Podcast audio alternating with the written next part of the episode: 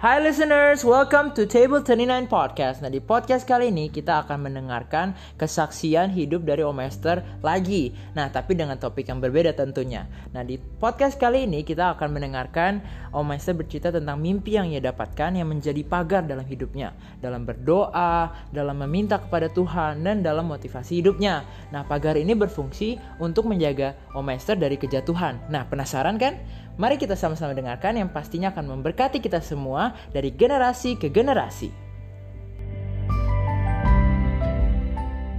Pada satu malam, saya diperlihatkan sebuah istana yang megah dan saya pun belum pernah melihat kembali istana yang saya lihat itu yang ada di dunia ini. Dari dalam gedung terdengar suara tiga perkara yang bikin jatuh manusia adanya di Yahya. Saya itu nggak tahu firman Tuhan, jadi saya nggak tahu apa artinya dan di mana Tuhan bilang itu di Yahya.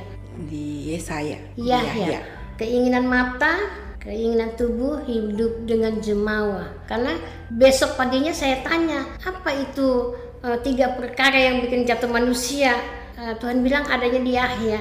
Jadi dari awal Tuhan menuntun saya sedemikian supaya hati saya tidak terlalu ambisi dengan harta yang ada di dunia ini. Dengan pengertian tiga hal yang bikin jatuh manusia itu di dalam tiga perkara itu. Iya. Keinginan mata, keinginan daging, dan hidup uh, dengan jemawa. Oke. Okay.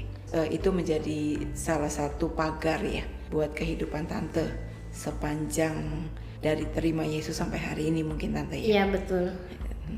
Karena saya punya prinsip dengan tiga perkara itu, waktu saya ada di Australia, ada seorang ibu tanya kepada saya, "Ibu, doanya seperti apa?" Saya bilang saya berdoanya untuk anak-anak dan untuk keluarga hanya simple aja. Emang doanya apa? Kata ibu itu tanya sama saya. Saya berdoa supaya anak-anak saya itu cinta Tuhan, setia sama Tuhan itu aja saya jawab sama ibu itu. Karena saya punya prinsip dan pemikiran saya ini bahwa Tuhan yang punya semuanya. Kita nggak perlu minta kalau kita sudah setia kita takut Tuhan kita sudah melakukan hal-hal yang menyenangkan hati Tuhan kita sudah bekerja pasti Tuhan kasih berkat itu secara materi. Saya bukan tidak mau diberkati secara materi, tetapi saya punya prinsip kalau Tuhan mau kasih, Tuhan sanggup kok kasih semuanya yang apa kita miliki. Saya sampaikan doa itu kepada ibu itu. Dia jawab sama saya begini, kalau saya berdoanya anak-anak saya supaya diberkati, supaya kaya, supaya mereka katanya bisa melayani pekerjaan Tuhan. Jadi doanya berbeda ya beda arah ya. Dia ibu itu bilang begini ibu doanya salah jangan begitu.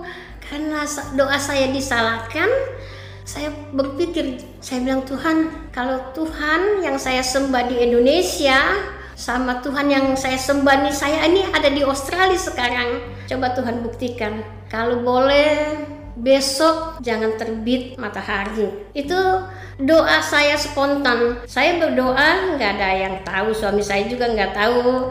Yang terjadi besok harinya cuacanya mendung. Hujan gerimis-gerimis. Kalau di Australia matahari eh, jam 10 sampai jam 12 itu masih keluar cahayanya. Tapi hari itu sampai jam 12 malam bukan mataharinya tidak terbit, tetapi cahayanya tidak terbit. Jadi hari yang saya lewatin hanya mendung dengan gerimis. Saya berterima kasih malam itu juga saya bilang Tuhan segala puji hanya kepadamu Tuhan ternyata Tuhan yang saya sembah di Indonesia Tuhan yang tidak pernah berubah seperti saat ini waktu saya di Australia dan Tuhan itu sama saya bilang terima kasih Tuhan, segala puji bagi Tuhan yang hidup, yang tidak pernah berubah sampai saya ada di Australia. Hari Minggunya saya bersaksi di gereja di waktu di Australia. Waktu itu hari Rabu ya, direspon oleh Bapak Pendeta, Bapak Gembalanya.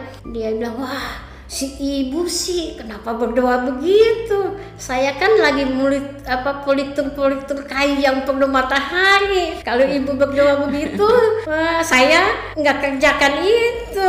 Ternyata memang eh, hari itu mendung dan gerimis sampai matahari tidak bersinar. Puji Tuhan, dia bilang "Eh, si ibu doanya seperti itu. Jadi mereka ketawa, tapi saya mengaminkan bahwa Tuhan itu eh, tidak pernah berubah. Yang berubah sering kali iman kita kepada Dia.